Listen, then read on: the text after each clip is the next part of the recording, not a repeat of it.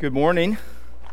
So good to see all of you today and see your smiling faces.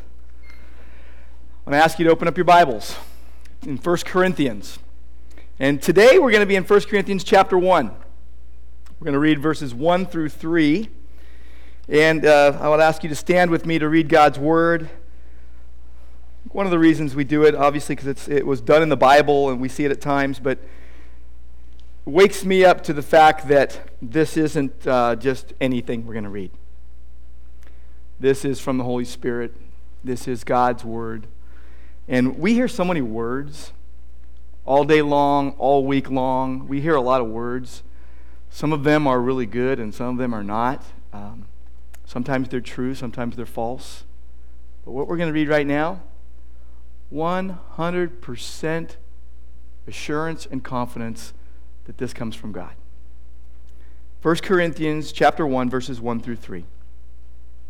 Paul, called by the will of God to be an apostle of Christ Jesus, and our brother Sosthenes, to the church of God that is in Corinth, to those sanctified in Christ Jesus, called to be saints, together with all those who in every place call upon the name of our Lord Jesus Christ both their Lord and ours.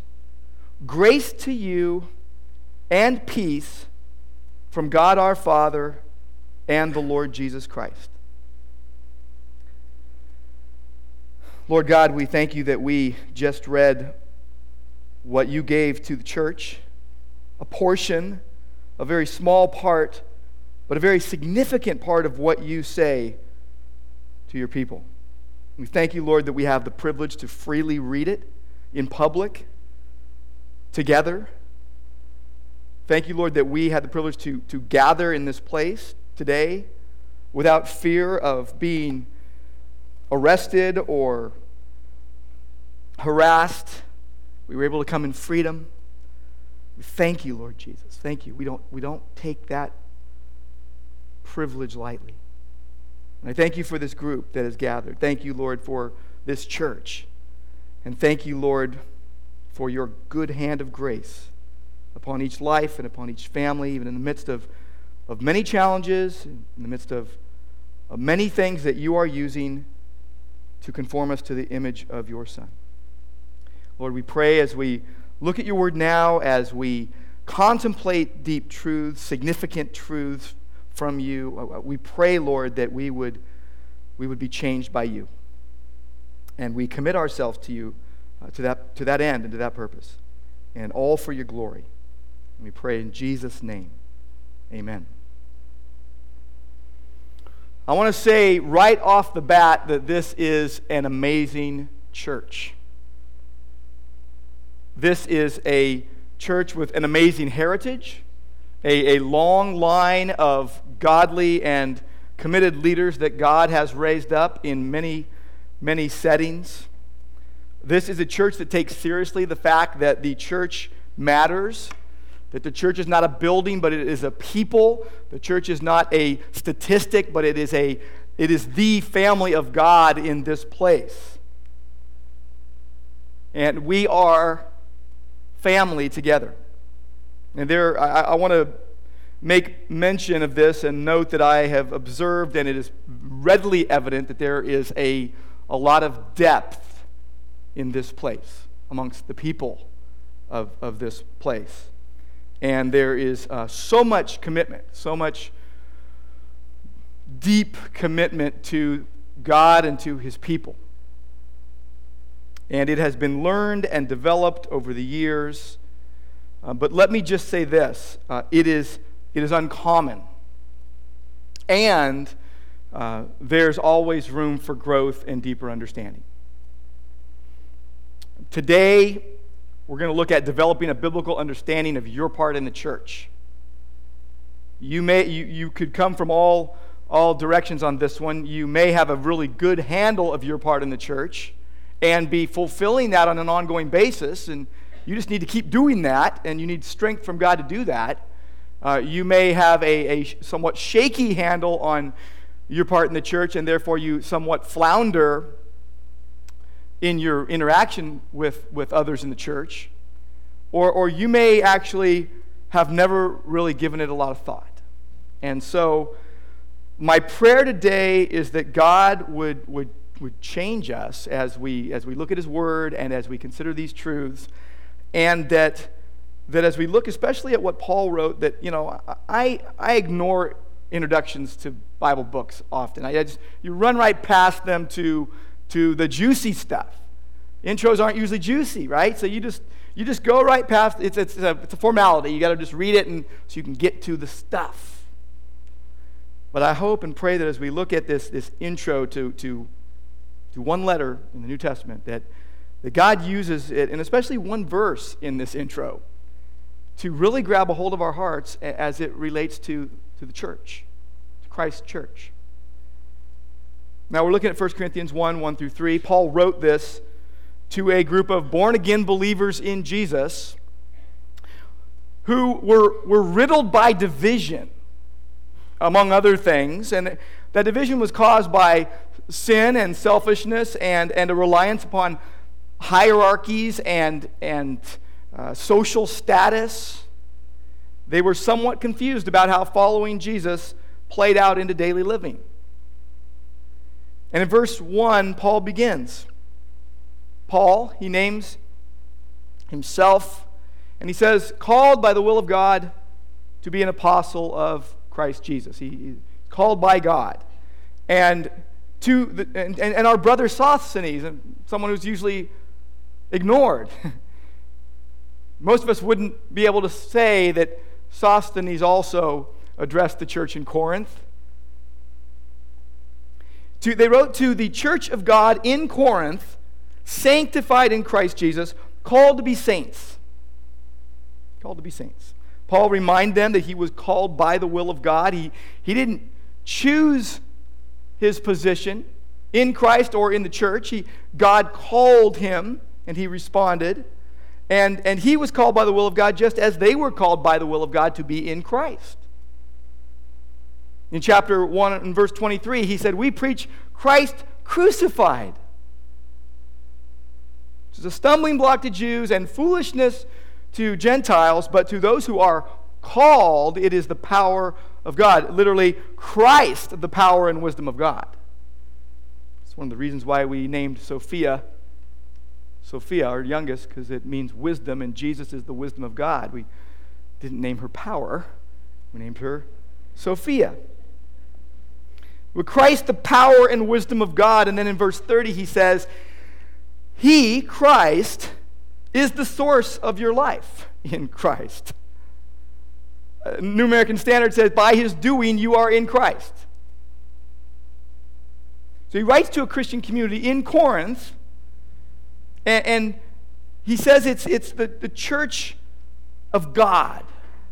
Not the church of Paul, not the church of Apollos, as many in that church were bent on, on insisting it was Christ's church, God's church, not the church of any individual. That was part of their problem. Some said, I am of Paul, and others said, I am of Apollos. And they were divided about who, who was their true leader, and, and they, they were ignoring the, the, the leader, capital L, the head of the church, Jesus Christ himself. Paul says he's writing to these people who are sanctified, they are consecrated, they are set apart for God's purposes and God's use. It's put in the perfect tense. It indicates a, a permanent state or condition resulting from a previous action. God had acted upon them. He had interfered in their lives. He had, he had broken through their sin with his overcoming grace, his sovereign grace. They were sanctified in Christ Jesus. God had acted upon them in a, in a permanent way. Verse 2, he says he is writing to this church who, is, who were called and are sanctified and who, who together, verse 2 says, with all those who, who in every place call on the name of our Lord Jesus Christ, their, both their Lord and ours. And to call upon Christ is to be saved. Romans 10:13, all who will call upon the name of the Lord will be saved. To call upon means to trust in, to believe in, to rely on, to surrender to. And the present tense there indicates the pattern of their life. To, to all who have called on and continually call on the Lord. It was, it was the habitual pattern of their lives. They, they lived in the gospel. They, they came to Christ in, in, in the power of, of, of the gospel and continue to live in that realm. They, they trusted in him. Verse 3, he gives a, a common greeting grace to you and peace from God our Father and the Lord Jesus Christ. He, he, he prays grace for them, uh, the unmerited kindness of God that finds its sole motivation in his unfathomable riches of sovereign grace and kindness. He says, Grace to you and peace. The deep, abiding sense of well being, knowing that God is with you, so all is well. Grace and peace to you from God our Father and the Lord Jesus Christ. He pairs Jesus with the Father as the source of grace and peace, thereby declaring Jesus' divinity, that he is God. And it's God's church, it's God's work, it's, it's God initiated, God sustained, and God will complete that work. He will see it to completion. So Paul is writing to this church, and it's an introduction. But I want you to look again at verse 2 because it points out an often neglected truth in the church today. It is addressed to those who belonged to the church at Corinth. A church. A church. Who, along with all believers, those who in every place call on Jesus, the church.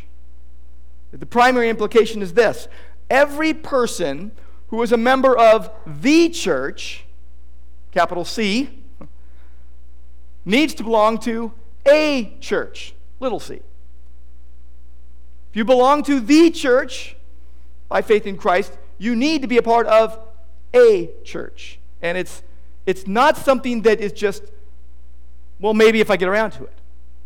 It is, it is meant to be put together. And I'm going to basically, my aim in this sermon is to show you why and how and the implications and ramifications of that. Just so we're clear. Uh, we're going to look at five questions today. They're, they're on your sermon notes. What is a church? What is, excuse me, what is the church? What is a church? Is church membership biblical? Why belong to a church? And what are the signs of a healthy church member? So let's just take them one after another, shall we? Uh, number one, uh, what is the church? Big C. What is the church? Capital C. Um, it is all who believe that Jesus Christ is God the Son and who trust Him as their Lord and Savior. It's comprised of that group. All believers throughout the world baptized into Christ and indwelt by His Spirit.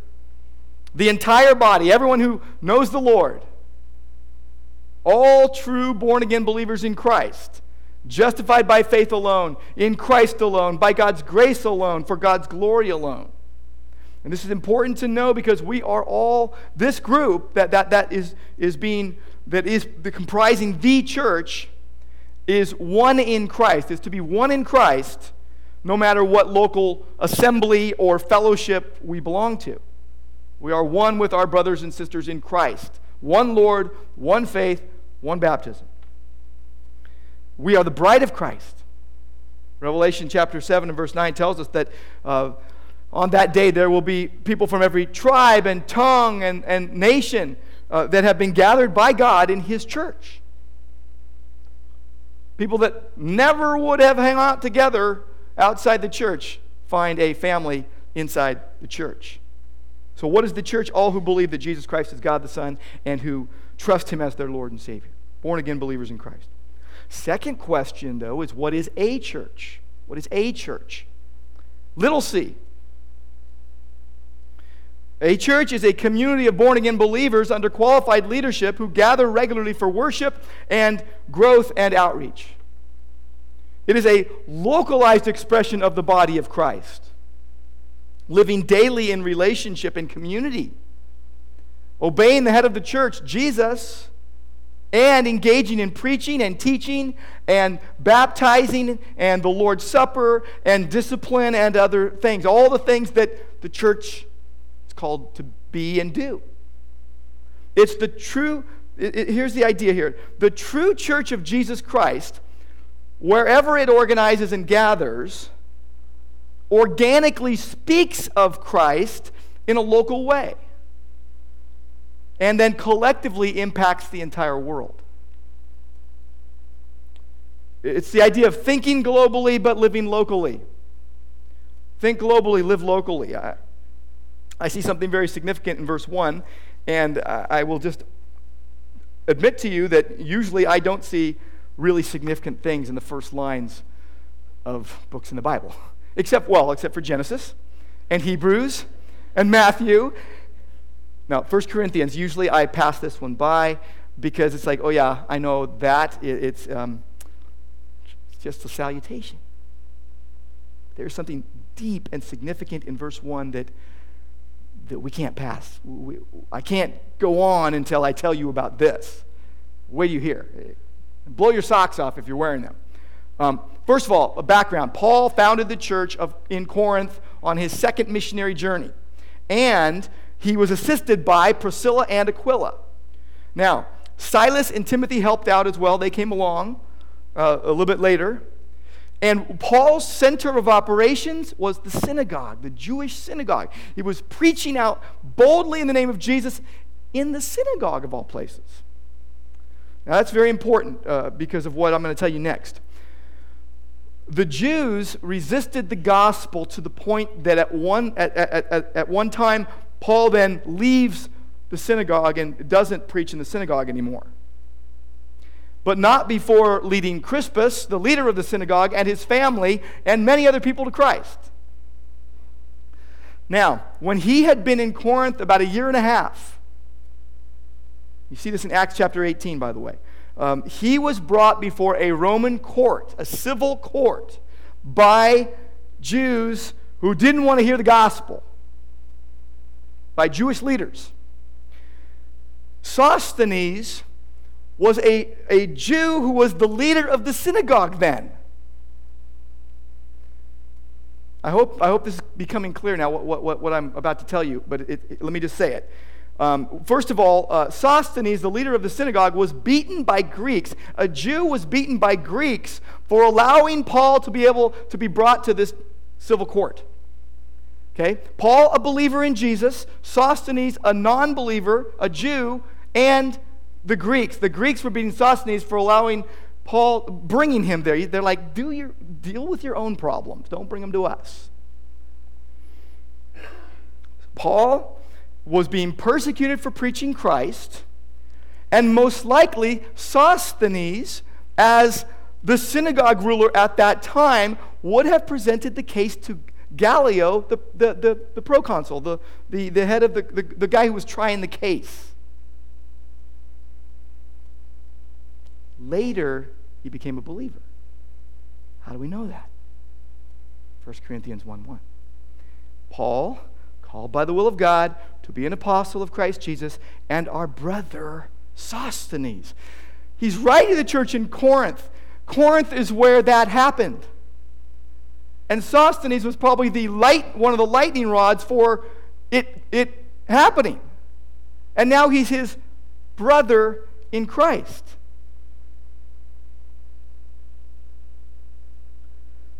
He, he's a co worker of Paul in ministry.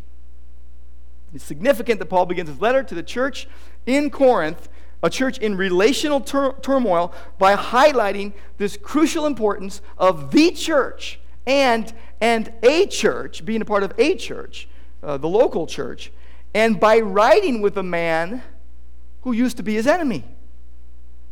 And, and he shows the unity of the family of God, how the gospel brings people together who would never get along outside the church.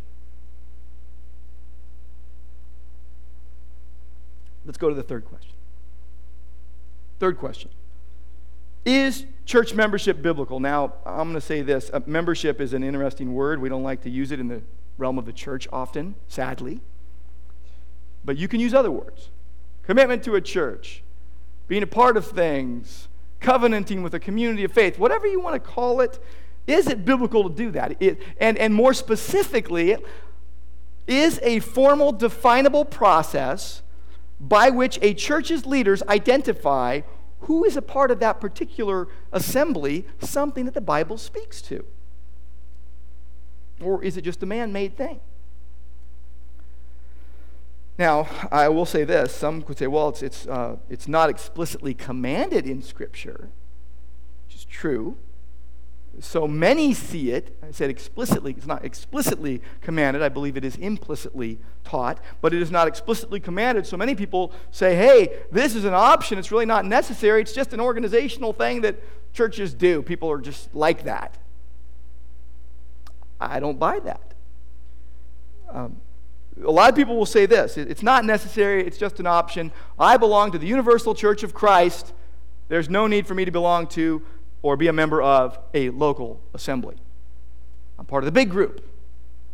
Whenever someone says that to you, watch out because that means they don't want to be accountable to you. It's easy to get lost in the big group, but when you're known in the small group, it's another story.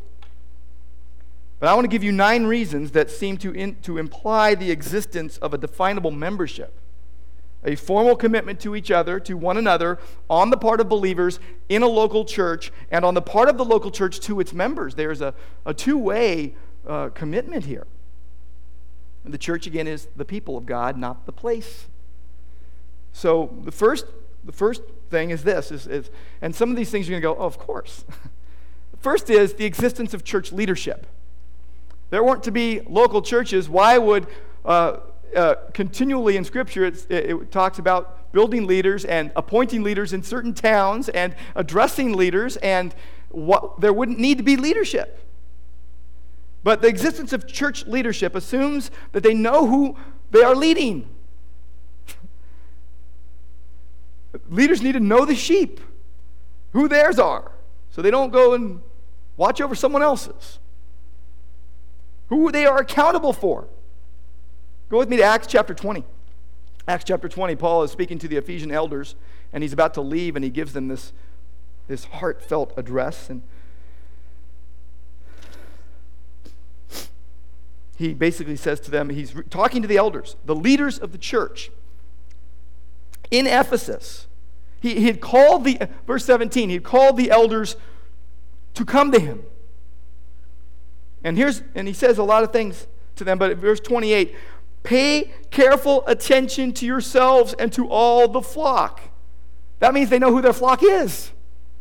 It would be crazy to tell them to take care of a flock they didn't know. Pay careful attention to, uh, to yourselves and to all the flock in which the Holy Spirit has made you overseers to care for the church of God. Now, not the whole church, those are the only elders that ever would exist or else some of our elders present here are, you know, out of a job. They weren't the elders of the church for all time. They were elders of that church for that time. And then they died and they got new ones. The way it goes. We're local people. We don't live in two places at one time, at least most of us don't. Um, but the existence of church leadership, they know who they're accountable for, and and Titus says, go and appoint, uh, Paul says to Titus, appoint leaders in every, in every city, in every town, in every, at every church. 1 Peter 5, shepherd the flock of God among you. He's speaking to the elders. So the existence of church leadership, that should be clear. Uh, the second is, um, and this rolls right along, you could have put them both in one, but I decided to have nine.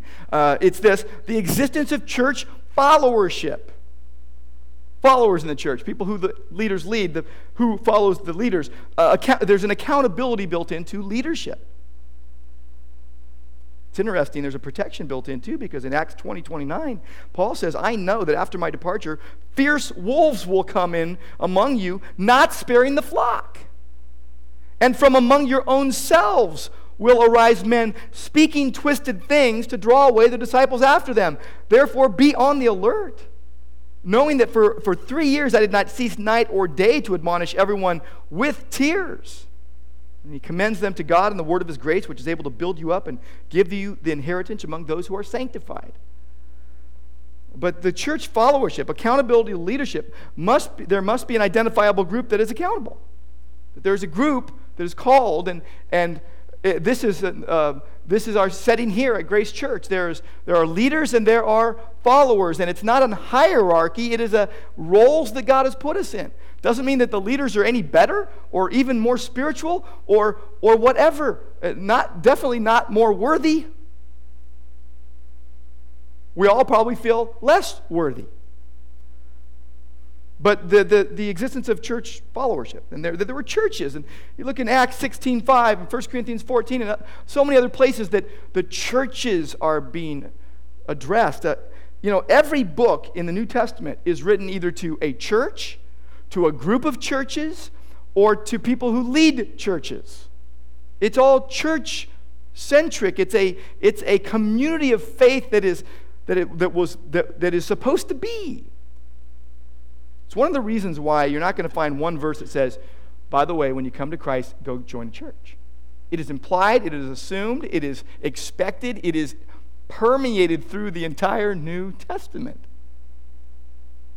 I know this rubs up against some teaching in the last 20 or 30 years in the body of Christ in America. So be it. Now, number three, you're going to love this one. The existence of church lists. Churches kept lists. They kept lists of widows. Who was a widow indeed, a true widow? If they had, if a widow had family members that could that could support her and should, she was not a, a widow indeed. Don't put her on the list of being supported by the church. But they kept a list of real people that they helped. You look in other places, uh, Romans chapter 16, a whole list of people to greet. Real people who were known by the Apostle Paul, whom he loved, whom he, he was willing to spend and be spent for. They took lists. Uh, the church in Jerusalem chose from among themselves. They, they knew who was there, they knew who was committed, and they were able to choose because they, they knew. How, how do they know who's among them? How do they know in Acts chapter 6 that they should choose the? Well, they asked the Lord. But how did they know what group was amongst the, the ones who could be chosen? Those who had given a testimony of faith, those who had been baptized, those who were there and committed with them and among them. You see in the book of Acts the, this idea that there, is, there are lists and, in other places. Number four, the, the existence of a decision a, a, a, a formal decision making process in the church. Acts chapter 6, go there with me, Acts chapter 6. And uh, I just referred to it, but when, when the disciples were increasing in number, there was a complaint that arose by the Hellenists uh, against the Hebrews because their widows were being neglected in the daily serving of food. They were taking their meals together, they, were, they had gladness and sincerity of heart, and everything was going great, except, well, there was that Ananias and Sapphira thing that happened right before, but uh, that's what happens to fellowship when sinful people are involved. So don't get too comfy here because stuff happens among people because we, you know, I said a couple weeks ago, what do you expect? You know, you married a sinner? What do you expect? You birthed sinners? What are you gonna, what do you expect? You live in community in the church among sinners. So things happen. We need to deal with them in an appropriate way. But in, in, in here's what they did here appropriately. They basically said, verse 3, Acts 6, Brothers, pick out from among you seven men of good repute, full of the Holy Spirit and wisdom, whom we will appoint to this duty. They had a reputation in the church already. They were known, they were committed. And then they, the elders, basically the apostles, said, We will devote ourselves to prayer and the ministry of the word. And, and, and here's what verse 5 says when they, What they said pleased the whole gathering. And they chose, they chose Stephen and, and others. And they prayed and laid their hands on them. But there was a there was a decision making process in the church, and you see it in other places. 2 Corinthians chapter 2 and verse 6. 1 Corinthians 5, there was a man who was in a, a immoral relationship and was disciplined by the church. Now, usually you think that would be done by the leaders of the church. But interestingly, look with me at 2 Corinthians chapter 2 and, and verse 6. Verse 5. Now, if anyone has caused pain, he's referring back, Paul's referring back to the man in, in, in chapter 5 of 1 Corinthians who was put out of the church. He thought he was a believer. The guy thought he was a believer, and he was having a really immoral relationship. And, and he says, If anyone's caused pain, he has caused it not to me, but in some measure, not to put it too severely, to all of you. He's writing to the church. And then he says in verse 6 For such a one, this punishment by the majority is enough. The entire church put him out of the church. The majority inflicted that for the, for the purpose of reconciliation and repentance. So, a decision making process. Fifth reason I'm going to give you is the existence of a formal welcoming process. It's always a good thing to be welcomed, except when you're Paul and you're not welcomed, like in Acts chapter 9. He gets converted, he gets saved in this dramatic way and he goes and tries to associate acts 9 26 he came to jerusalem and he tried to associate to join the disciples. He wanted to join the church. They wouldn't let him. They were all afraid of him. They did not believe that he was a disciple. So what happens? Barnabas shares paul's testimony with the church. Barnabas took him, brought him to the apostles, declared to them how on the road he had seen the Lord, who spoke to him, and how at Damascus he had preached boldly in the name of Jesus. In verse 28, he went in, Paul went in and out among them at Jerusalem, preaching boldly in the name of the Lord. For that time, he was a part of that church. Welcomed, not, not, um, not from the get go, but once someone took up for him and advocated for him. But there was a welcoming process, bringing one into the fellowship. Uh, in the book of Acts, they gave the right hands of fellowship. There was a, a gladness that would happen amongst, uh, uh, even a physical gladness amongst the people. Okay, there's a, there, then, there, then number six, the existence of a formal dismissal process. Now it's getting juicy. Uh, uh, if, there, if you can be formally put out of something, it kind of implies that you were formally put into it. Now, there's a margin of error in welcoming process. The guy in 1 Corinthians 5 thought he was saved. And people took his word for it up until certain things happened. Um, so, uh, a formal dismissal process. And Matthew 18 and other places uh, in 1 Corinthians chapter 6 about how you should deal with your, with your issues. So, uh, number seven, the existence of the one another's one another's. You can't do these alone or with people that you are not associated with. You, you just can't do those to their fullest extent. These are ongoing disciplines, actions. These are, these are effort put forth in close community with other believers. So you do the one another's in close community with people that you get to know. And the eighth reason I'm going to give you is the ordinances, the, the baptism and the Lord's Supper. These imply belonging. They are literally invitations to membership. You can't be baptized unless you know Jesus, right? And uh, you can't, you shouldn't take the Lord's Supper unless you know Jesus. Paul says that. Don't in 1 Corinthians, don't partake of the Lord's Supper in an unworthy manner, not in accordance with its worth. So if an unbeliever takes it, it's, it's not in accordance with its worth because it's not worth anything to them. Just a thing they do. So um, think about this. Uh, you're recognized in a certain location by the people of God. You give testimony of your faith at baptism, and you live consistently before a group of like-minded people in uh, around uh, gathered around a, an, an, ongoing uh, celebration of the Lord's Supper, where you remember the death of Christ, where you confess your sins one to another, and and confess how much you need Jesus, and how that's what your whole common life is built upon. Ninth reason I'll give you is the body metaphor uh, coupled with the, pro- the proper exercise of spiritual gifts. You can see these in Romans 12 and 1 Corinthians 12 and Ephesians 4 and, and a, a lot of places, but I think it's probably the strongest explicit argument. Um, go with me to 1 Corinthians 12. Let's just look there. It speaks of members of the body. That's where we get the word membership. So it's not an organizational thing, it is an organic thing.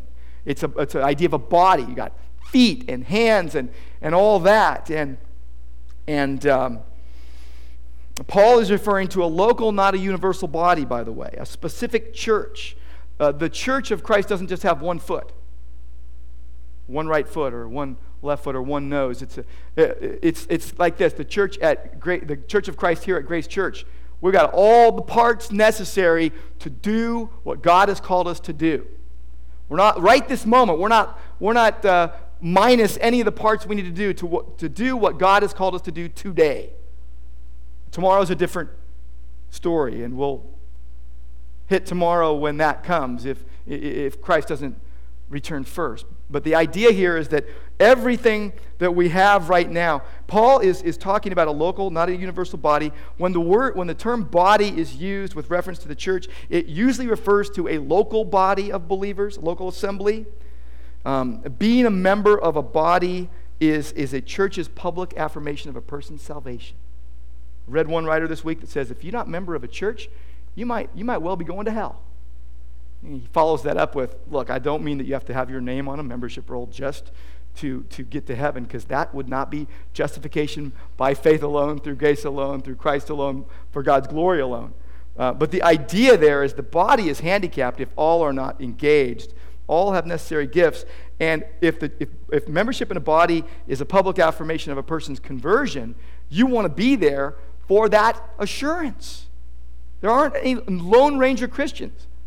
You don't see that, and especially for any extended length of time. You see people who get away alone in the wilderness and things like that, but you, in, the, in the Bible context, you see people in community, not Lone Ranger Christians. Uh, and you could, you could really make the argument that is it even possible to be one of those? That's what that one writer, I think, was referring to. Now, in one sense, these reasons I gave you answer the question why belong to a church but I want to give it in a little bit more relational terms now. Why should every believer be engaged and committed and accountable to a church? Why join a church? Not just casually being a regular attender. Uh, why link arms with the church and say, for right now, until God moves me otherwise, I am here, I am committed, I'm digging in, I'm rolling up my sleeves, these are my people, this is my family? Um, first, reason is you are a part of the body if you're a believer. And the body missing parts is incomplete. And like I said before, this church has everything God intends it to have today to fulfill his purposes in this community today. Follow me. When Jesus said, Follow me, that means join a group of disciples who together are God's people, the household of God, the family. Think about this sanctification is a community project. We are so attuned in our American individualistic Western mindset that it's all about me and Jesus. We ignore our family in the process, we ignore the church in the process, and we lose in the process. Sanctification is a community project. And, and I would be so bold to say you can't be sanctified apart from the church. You can't do it alone. It was never meant to be done alone. You, know, you don't see anywhere in the Bible that says, become a Christian, just you and Jesus, and then you go live out in the mountains and, and you're going to be fine until Jesus returns. Nowhere does it, you can't do what the Bible says to do if you do that. You're part of a body. And 10, Hebrews 10 25, don't neglect meeting together. We can't obey, we can't obey all the biblical commands or use our gifts or accomplish what God wants us to without being a part of a church. It's not possible. Secondly, you, are, you need the help of others. You need the help in the body of Christ, building one another up, teaching one another the Word of God, correcting each other when we sin. Again, no Lone Ranger Christians. We need to be connected in this way if we're to fulfill our calling in the world. Third thing is you need to be equipped for ministry. Ephesians 4 says God gave some as apostles and prophets and teachers and evangelists for the building up of the saints for, for what? To equip the saints for work of ministry. That the whole body would be built up and each individual part doing exactly what God built it to do. Involvement based on on your God given spiritual gifts, that we build others up with our gifts and we witness for the Lord through our gifts. And, and fourth, you need protection that only the church can give. Hebrews 13 17. Look with me there. Hebrews 13 17. He says, Obey your leaders and submit to them. This is not about government leaders, this is about church leaders. The context is the church. Obey your leaders and submit to them, for they are keeping watch over your souls. The government's not keeping watch over your souls, the church leaders are, as those who will have to give an account. I'm going to have to give an account. The elders here are going to have to give an account. Pastors here are going to have to give an account. Anyone in ministry here is going to have to give an account. And let them do this with joy and not with groaning, for that would be of no advantage to you. But obey your leaders and submit to them. You need the protection that only the church can give. Elders to watch over your soul. You need to be under the elders of one church. So the person who tells me they, they go, oh, I go to this church, that church, and that church, is unaccountable. Who's, who are you, what elders are you under? Who is watching over your soul? You're, you're unanchored, untethered. You're going to be tossed about by every wind and wave of doctrine. Fourth, you need, uh, fifth, excuse me, you, you, you strengthen the church by your presence rather than criticizing it and weakening it in your absence. As long as you join for the right reasons, though. You join for the right reasons. Now, wrong reasons would be abuse of church membership. That would be, uh, one reason would be power to control things. Uh, another would be pride, you know, to feel superior to others. Oh, I'm a member of the church. Uh, politics, to push agendas. Uh, you join a house full of sinners saved by the grace of God. And it's not enough to say, I'm a member of the universal church and leave it at that. You need the accountability and support of a group of people who can get to know you and vice versa. If you come here and just keep coming here and you don't open yourself up and you don't get to know people, you're robbing yourself, you're robbing your family, you're robbing the church, you're even robbing the world. Because it's hindering the work of the family of God in this place. Now, uh, what I would say is church membership is what obedient Christians do. Now, some of you are very uncomfortable right now. You said, I've been coming here for 15 years and I never had to join the church and no one's ever told me I should. No, no, no, no. Well, let me say this. This is all meant in love, and I'm, I, am i I'm trying to be faithful to Scripture. I realize there are churches that don't have formal membership processes. I came from one. For 14, almost 15 years, I served at a church with no mem- formal membership process. But we had to work double time to figure out who was a part of the flock. We worked hard to do it, and we took it seriously. But with no formal membership, you'll work harder to figure that out. With formal membership, you got the margin of error working as well. The, the, the edges are always gray in, in any system that a church sets up. But what I'm saying is this the elders of this church, the founders of this church, over 40 years ago, decided to have a formal, definable membership. That hasn't changed, nor do we plan to change it. Now, the elders of this church could say, you know, uh, we think we want to go to an informal membership. We're not really going to have a process anymore. And, and uh, we come to the congregation, we vote on it, and we all agree. But we're not planning to do that. We have a membership, and and what I say is this regenerated people seek out membership, whether formal or informal, whatever the leadership of that particular church has set up as the way to identify. So when I came from Voyagers Bible Church, we didn't have a church membership, but we had to come up with some kind of thing we had elders and pastors and all these, and, and deacons and deaconesses. We knew who was a part. We just had to work harder to figure it out. But we had to come up with our own informal way, and we just didn't call it that. We still had it.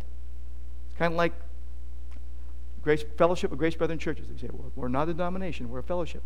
Well, we're organized like one. We are a group of churches. Whatever you want to call it, the function re, uh, regenerated people seek out membership, whether formal or informal, whatever the church leadership has identified in that place. Now, the founders of this church decided long ago to do that, and we are supporting that. Uh, we believe it's a healthy practice to have a formal, definable membership. So, it, it's how we know who's with us. So we can move out and do something for the kingdom. The main idea of church membership in a local body of believers centers on the idea of committed love and accountability. Jesus said, A new commandment I give you, that you love one another. Even as I have loved you, so you must love one another. By this, all men will know that you are my disciples, if you have love one for another. It's, it's, it's not a organizational thing, it's an organic thing. It's a family, it's a body. Ephesians 4, the whole body being fitted and held together by that which every joint supplies, every, every joint, every member, according to the proper working of each individual part, causes the growth of the body for the building up of itself in love. See, church membership is implied and expected. I'm going to give you one last question. What, what are the signs of a healthy church member? What should a church expect from its members? And this is a twofold commitment us to the church, the church to us. How, how is this committed love and accountability displayed? I'll give you three quick ones. First, show up. Show up. Attend regularly, not just in body, but in heart and mind and spirit as well. Love the Lord and love your neighbor as yourself. Depend on and trust God. Hunger for His word. Engage with people. We, we say here, you see it in your bulletin, get on board. Get on board. If you're committed here, join the church. That's how we have set it up. I didn't set it up. Someone I didn't know a long time ago set it up. It was a very godly individual, by the way, and a group of godly individuals. And They decided to do this. And I'm wholeheartedly with it. So, so show up and get on board. Second thing is support others. Support others. Don't just look at to get supported, but go out and support people. Do the one another's. Know other people. Allow yourself to be known. Get involved in lives. Give of your time and your talents and your treasure. Use your gifts and skills and resources in serving and in encouraging. Be willing to spend and be spent. Seek peace. Pursue reconciliation. Pray. Love as if, I, I saw this on someone's email recently. Love as if you've never been hurt. I like that. Love as if you've never been hurt. Well, some of us don't want to get hurt again. We're not going to love. We decide we're not going to love, not going to let anyone get close. Look, I got scars on my body, okay? I got 17 stitches on the inside of my right thigh back in 1979. Seven stitches on this finger cut roast beef in 1980. Right side of my abdomen here, emergency appendectomy, uh, 2004. I got scars. You probably, some of you have bigger ones than that. But I got some, some scars, and I, I kind of like my scars. You know, they're kind of like badges. But here's the problem. Well, well, here's the thing the pain is gone, but the scars remain. They remind me of what happened. That's not a bad thing, by the way. But some see their relational scars and they run from relationships. They become tough to be around. They carry scars like a sign don't get close to me. Scars remain. You remember, you still hurt, but not in the same way if you dealt with it appropriately and biblically. If you resolve your differences and reconcile. See, I still do the same things I did before I got my scars, just with more wisdom. Put it under the blood of Christ. Let it remind you of the cross. Let your scars remind you of the cross, what Jesus went through. We say at Grace, get in a group. You know why? Because if you remain unknown, what are you doing? Got to be known. You got to know others. Last thing, serve together. Serve together. From your giftedness, on mission in the community in the world, active ambassadors for Christ, that's a plural term. We are ambassadors for Christ. Think about how many things in the New Testament are plural, not singular. We make them singular, and we twist the message when we do. No fence sitters. Get out and serve. That's what we say here at Grace. Get out and serve. We'll train you up and set you loose for active ministry, but go do it. Speechless last weekend is, for me should be the model for this church for active, engaged teamwork and ministry. 50 plus people working in unison, not complaining once, working for hour upon hour upon hour, pouring themselves out for the gospel. That's our model. See, Titus 2 4 says that he gave himself, Jesus gave himself for us to redeem us from every lawless deed and purify for himself a people, not a person, a people that are his very own, eager to do what is good.